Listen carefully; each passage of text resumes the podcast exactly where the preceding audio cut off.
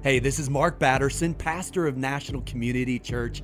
Welcome to our podcast, and thanks for being a part of our extended family. We're in a series called Yes and Amen, and we're casting vision for where God is taking us as a church. If you'd like to be a shareholder in that vision, uh, check out ncc.re slash vision. Enjoy the message when I was a senior in college, our basketball team had a road game in Kansas City, Missouri, and I did something I had never done before. I bought a book. I bought a book not assigned by a teacher. I bought a book with my own money. Uh, it was an 800 page biography of Albert Einstein.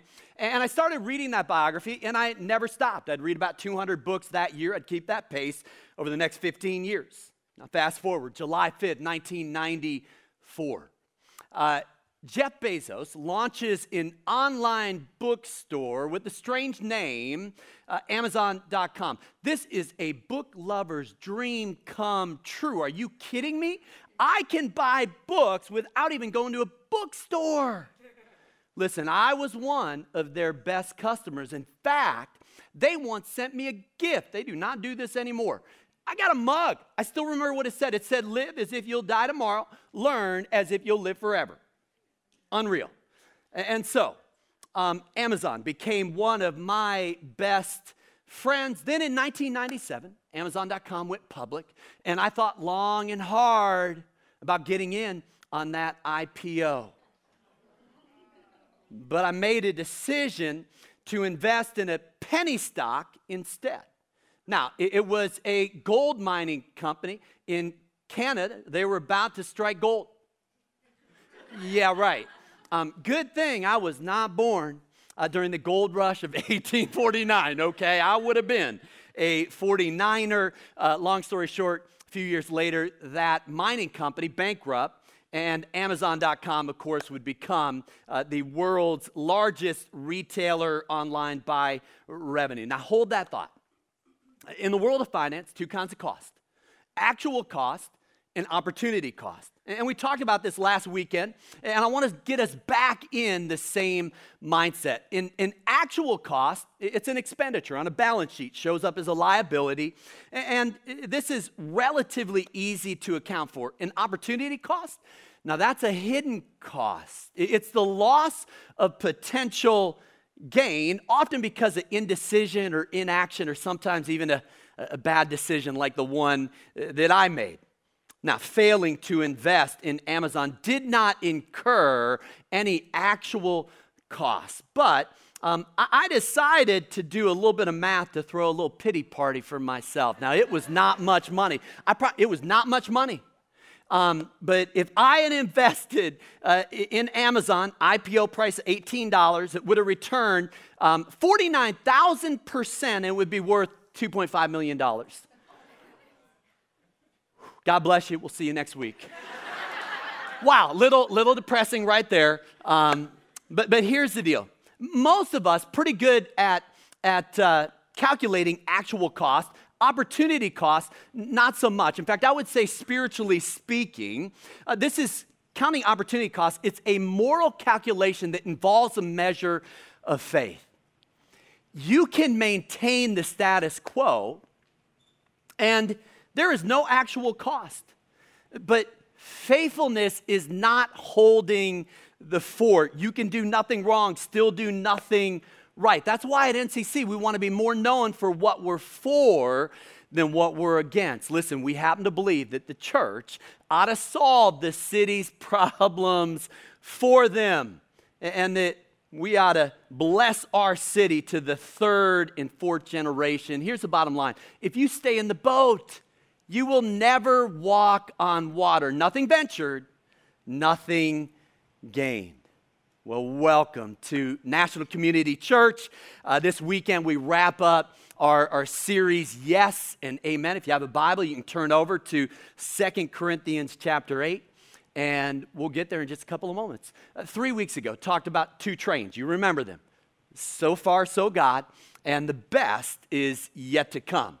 Uh, remember this God's faithfulness is pursuing us from the past, God's sovereignty is bearing down on us from the future. And then we live where these two theologies and realities meet. It's a place called the promises of God. And as the children of God, listen, those promises belong to us. 2 Corinthians 1:20.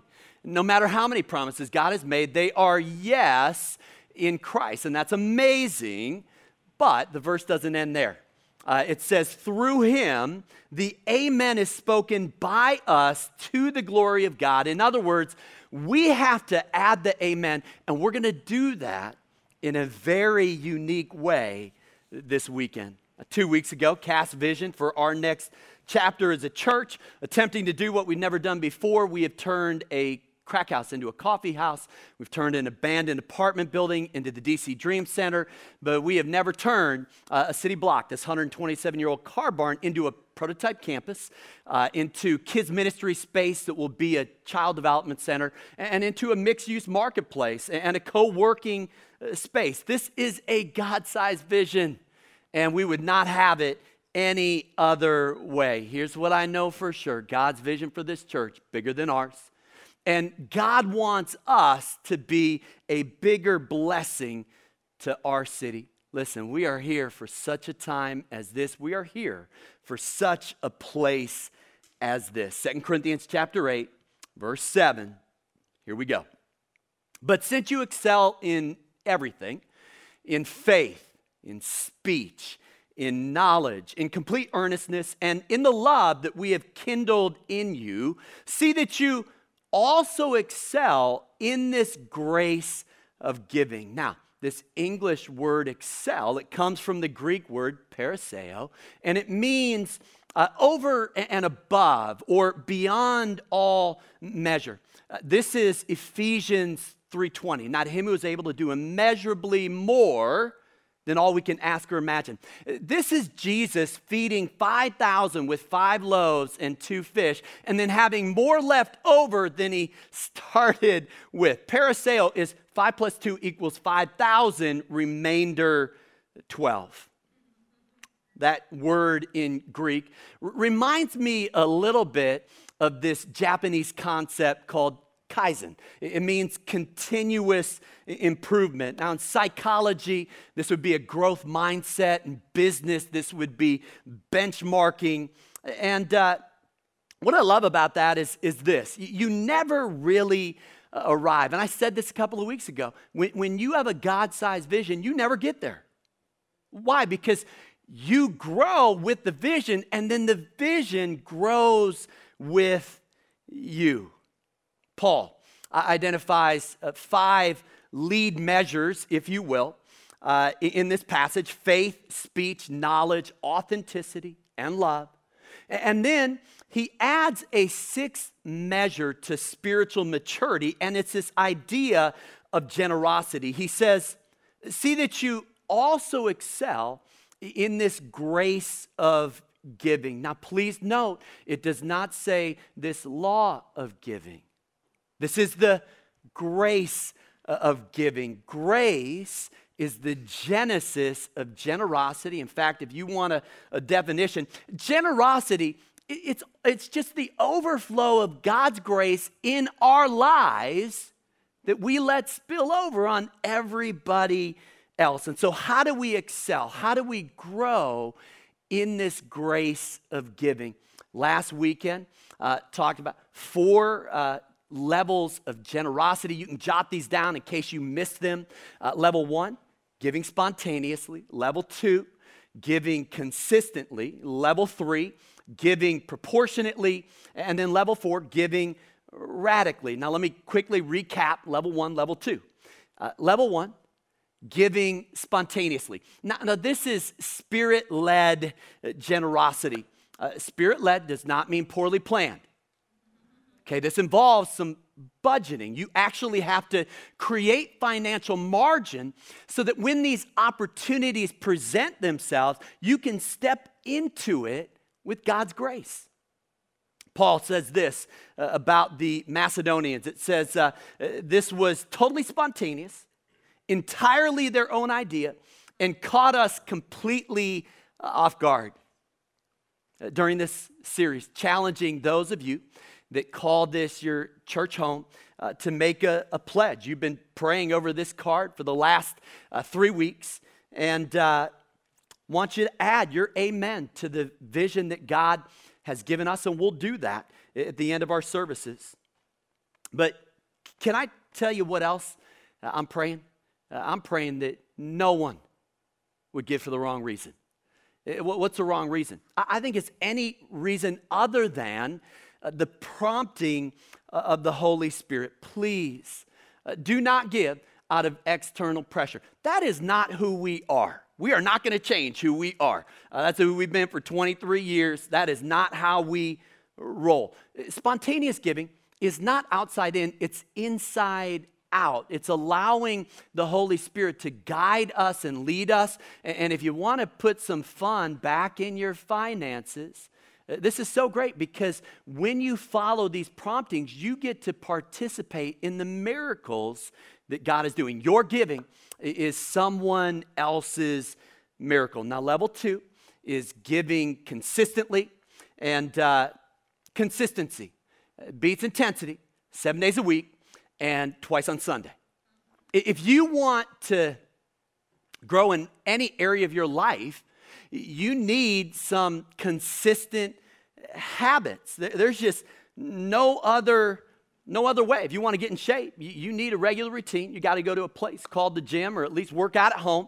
And uh, if you want to exercise your giving muscle, it's the same, same idea. Now, Laura and I have put this idea into practice, kind of the consistency piece, um, by setting something up called automatic withdrawal. And so we don't even see it, it just automatically goes to NCC. And does that mean we stop giving spontaneously? Well, no, we still follow those leadings. But, but what consistent giving does is it establishes this baseline or even a trend line of generosity. Okay, I think we're caught up with ourselves. Are you ready for level three, level four? We're gonna get our game on, okay? And, and some of these, I, I'm not gonna be able to totally deep dive this, okay? Um, but we are gonna do a May term uh, going to unpack these ideas a little bit more. I'll do some teaching. We'll have a panel, do some Q and A. And so, if you want to grow in the grace of giving, uh, certainly some more opportunities uh, to do that. Okay, level three is giving proportionately. Now, in verse 11 of 2 Corinthians 8, Paul says, "Give in proportion uh, to what you have." Now, sometimes when you're reading the Bible, what, what helps is to notice what it doesn't say. It, it does not say, uh, give in proportion to what you don't have.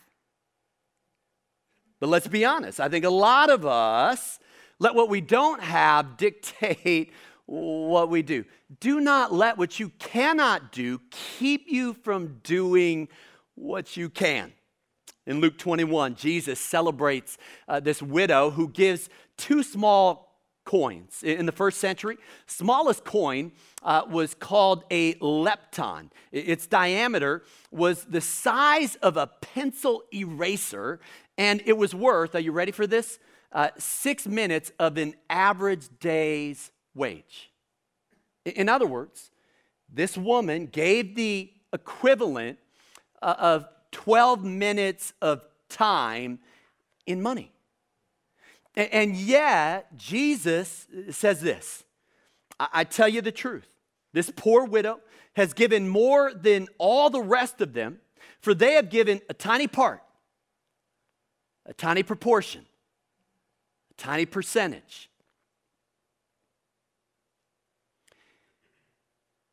Of their surplus, but she, poor as she is, has given everything, that sounds like a hundred percent to me, has given a hundred percent of what she has. And so here's the deal she gave the smallest amount, but it represented the greatest proportion. And that's who Jesus celebrates. Uh, the true measure of generosity is not determined by how much you give. The true measure of generosity is determined by how much you keep giving spontaneously. A, great um, start. Giving consistently uh, a wonderful next step. But if you want to grow in the grace of giving, you cannot think in dollar amounts. You have to think in percentages.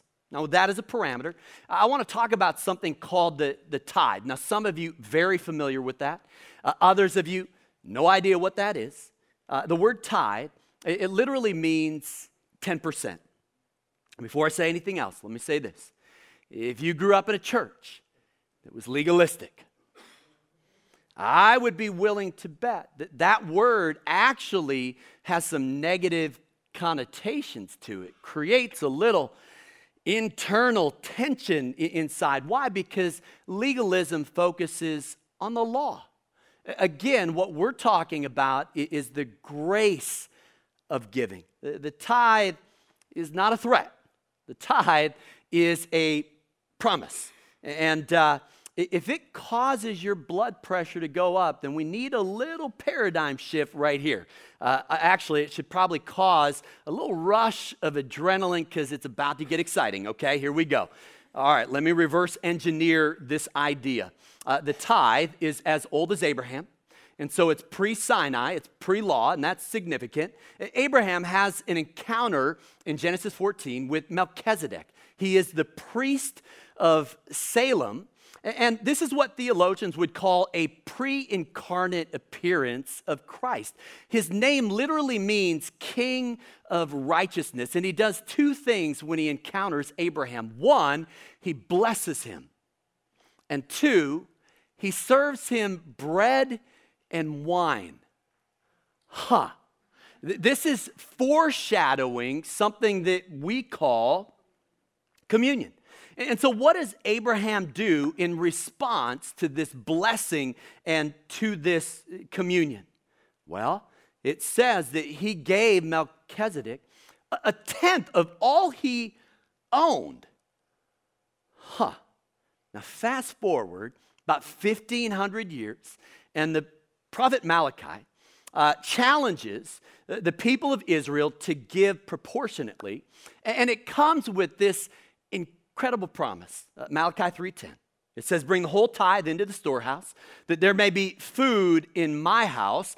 Test me in this," says the Lord Almighty, "and see if I do not throw open the floodgates of heaven and pour out so much blessing that there will not be room enough to store it." Uh, this is the only place in Scripture where God explicitly tells us to test Him. How? By giving Him uh, the tithe. Again, tithe means 10%, but it's not any 10%. It's the first 10%. Now, the technical term here is first fruits. In the Old Testament, in an agricultural um, society, they would actually harvest 10% of the field, go and give that tithe, and then come back and harvest the rest of it. Do you see where I'm going with this? This was an exercise in faith. This was their way of saying, God, we're going to put you first, and then we're going to trust you for what they called uh, the second harvest. Tithing, trusting. And that's how you grow in a relationship uh, with God. And here's what you discover along the way you cannot outgive God. Now, God is not a slot machine, okay? Uh, you cannot play God. And uh, if you give for the wrong reasons, doesn't even count. But if you give for the right reasons, listen, it, is game on. Here's what I know for sure God can do more with 90% than we can do with 100%. And I promise you this the more you give, the more you will enjoy what you keep. Now, let me say this we would not preach what we do not practice as a church historically. Uh, we have given about 17% of our general income uh, as a church to kingdom causes that are not NCC. Why? Because we have a core conviction. God's going to bless us in proportion how we give to missions, in proportion, and care for the poor in our city. As long as we are investing our time and our talent and our treasure in things that are near and dear to the heart of God, I am not worried about our bottom line as a church. Yes, we are trying to build this city block. Yes, we would love to do it uh, debt free.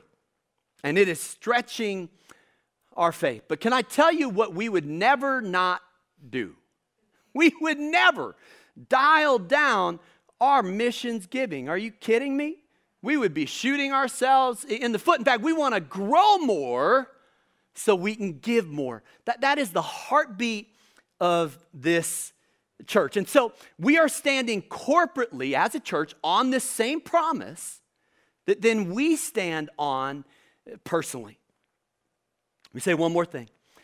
A couple of years ago, decided to run a marathon to celebrate God healing my asthma after 40 years. And here's what I did not do I did not go out and run 26.2 miles.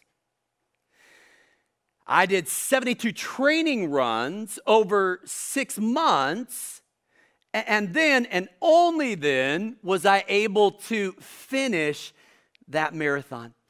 I know that when I talk about 10%, uh, for some of you, you're already doing that, but, but for others, I mean, this feels like, wow, that is a stretch. Uh, this feels like a 26.2 mile marathon, totally get that. You are trying to get out of debt, you're trying to make ends meet. You can't imagine running a, a marathon. Listen, I want to remind us that we have a God who celebrates two small coins, okay? Let's start there. This is a God who celebrates every step in our journey, whether it's giving spontaneously or then consistently or even proportionately. Growing in the grace of giving, it doesn't happen uh, overnight. It might take a minute. All I'm saying is, I think it'd be wonderful if we just kind of set our sights uh, on that 10% tithe. All right, let me talk a little bit about level four. How are we doing? Okay. Um, Level four is giving radically. Paul uh, juxtaposes the poverty and generosity of the Macedonians. It's almost like this oxymoron. And he says this He says their extreme poverty welled up in rich generosity. And then he says they gave as much as they were able, even beyond their ability. When Laura and I got married, we made a decision that we would never not tithe. It was a pre decision and it was inspired by this promise in Malachi. And uh, I'll connect the dots. We just believe that that promise is part of this package deal, that no matter how many promises God has made, they are yes uh, in Christ. And so when we give God the tithe, what we're doing is we're adding our amen to the promise that God has made. I think it's one of the best decisions we've ever made. But if I'm being honest, I think that I thought that the tithe was the end goal. Then maybe that was the finish line. And I think what I've discovered is that it, it might be a starting line. Let, let me make this personal. Uh, that penny stock that I invested in in my 20s. Want you to know I also traded options and day traded stocks for quite some time. I'm going to tell you why, because I wanted to get rich quick. Can I just be honest with you? And uh, I bet you have been there and done that.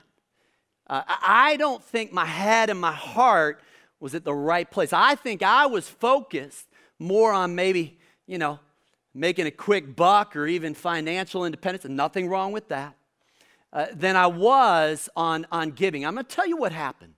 Uh, around that time, discovered a biography about J.C. Penney. Uh, J.C. Penney, founder of the department store by his name. By the end of his life, he lived till 95. He had 1,600 department stores, and they were worth about $18 billion. Now, you got to love this. The C in JC stood for cash. Ha! Um, he had a lot of it, but that is not what motivated him. By the end of his life, he was reverse tithing. What I mean by that is this he was living off of 10%. He was giving 90%. And it was a paradigm shift uh, for me. Uh, it, it's like a switch flipped. And, uh, and Laura and I stopped setting getting goals, started setting giving goals. In fact, set a goal of reverse tithing. Now, uh, No guarantee we would ever get there. No idea how long that would take if we did, but we set our sights on a goal that, that someday we're believing that we'll be giving 90% of our income back to God. Now, here's the key. Uh, because motivation here is so critical. The Apostle Paul says they did this out of their own free will. Now, I love it. Sometimes these New Testament writers have kind of tipped the cap to an Old Testament idea, and uh, you have to kind of hyperlink it. But uh, there was actually an offering in the Old Testament, a free will offering, and, and as the name suggests, not mandatory. This was over and above the 10% uh, tithe. And I think this is what radical generosity is all about. Listen, this is not someone who just loves to give, this is someone who lives to give. This is someone who understands that, listen, I know there are people who say the tithe belongs to God. Totally disagree. All belongs to God. He just lets us keep 90%. Okay? It's all from God, it's all for God. And I think that is the underpinning of radical generosity. To whom much is given, much is required. Now, here's the catch 22 the more you have, the harder it is to sacrifice. And that's where I want to challenge you to do just that. And that might be a double tithe. That might be you setting your sights on this reverse tithe. And, and if you do this, listen, well, let me say this God doesn't bless us to raise our standard of living, God blesses us to raise our standard of giving. And when we do that, we discover what Jesus said it is more blessed, it is happier to give than it is to receive. I think my prayer for each of us is that we would experience the joy on the giving side of life. And so let me hit the pause button right there. You guys are doing so good. Uh, we talked about four levels of giving. And I think the question is what level are you at? And then, more importantly, what would be the next step in your journey of generosity. For some of you, that may be giving spontaneously, it might be just creating some financial margin so that you can step into uh, opportunities that God pr- presents. For some of you, it might be giving consistently, it might be this recurring giving idea, and you need to just take that step. I think for some, uh, listen, it's this idea of testing God with the tithe. That is one small step, one giant leap.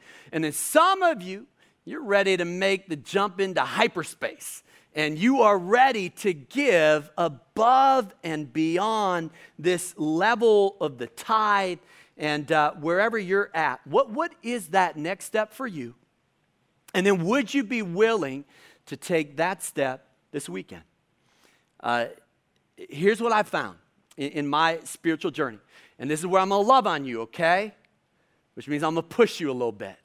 Um, here's what I found I, I think that the way we grow in any area of our lives is by making commitments. Commitments are catalysts uh, that, and, and that's really, I think, what this pledge card represents. It's a catalyst, it's a commitment.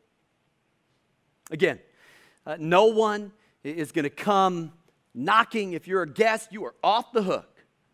But this is about each one of us discerning God, what, what do you want me uh, to do? Here's what I know for sure you, you will not accomplish 100% of the goals you do not set. And you will not keep 100% of the commitments you do not make. Okay? And so, if you're part of this church family, would you stretch your faith? Would you make a sacrifice? Would you add your amen to this vision? Now, I want to bring this thing in uh, for a landing. We have a God sized vision. It took a miracle uh, to purchase this city block in 2014. Unbelievable. But the way you steward a miracle is you believe God for even bigger and better miracles. Uh, we, we need another one.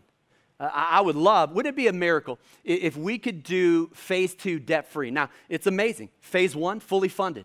Uh, why? Because of the generosity of people that have already stepped in and stepped up. So grateful, uh, so inspired you have given year end bonuses and tax refunds and down payments that you have saved for other things. And then listen, God is providing in some amazing ways. I had lunch with the pastor a couple of weeks ago, just sharing a little bit of our vision. Last week, a check for $10,000 shows up. Unreal. Now, I can't wait for us to flip that blessing for another church. Uh, this week, speaking to some commercial realtors, had their national conference here in DC, and they take up an offering for this vision. How great is that? So we have all of these shareholders that, that even from the outside, God is providing. But I believe that the miracle is in the house. And, uh, and so at this point, uh, 100% of our giving goes towards phase two. Uh, the actual cost, 5 million. Uh, the opportunity cost, off the chart. It's going to be the best investment we make. Thousands of kids we're going to disciple in that space. Compound interest to the third and fourth generation. And so, you can make a monthly pledge. Uh, it's a two year timeline. You can give a one time gift. Talked a little bit last week about how Laura and I uh, approach this. And, uh, you know, in 23 years of leading this church, uh, this is the biggest hill that we've climbed. And Laura and I felt like that means it needs to be the largest gift we've ever given. And we're excited about that. Um, whether you're single, you're married, you know, I, I think you, you pray about it, uh, you think about it, uh, you maybe talk with a spouse or a friend or a mentor, and, and then at some point, just boom, it's like, all right, well, let's take a step of faith. And, uh, and that's what this represents. And so I want to ask our worship teams to come at all of our campuses. And, and, then would you grab this pledge card? I want you to just put it in your hand. And, uh, and what we're about to do, pretty unique, never done anything like this in 23 years. We are going to say a collective amen to the vision that God has given us. And uh, some of you, God has given great capacity. Would you stretch your faith? Some of you, listen, you're in a tough spot. Would you step in somehow? I can't make a pledge for you. You can't make a pledge for me, but I have a feeling that if we all step into this miracle, we are all going to be a part of the miracle that God wants to do. Uh, and so, this is fun. We're going to sing Second Corinthians 1. Uh, we've been singing this song, Yes and Amen, during this series. And so, we're going to uh, worship God with our singing, and then at the end of that song, we're going to worship God with our giving. And so maybe you came with that pledge card filled out, and uh, you're ready to do that. Just hang on to it.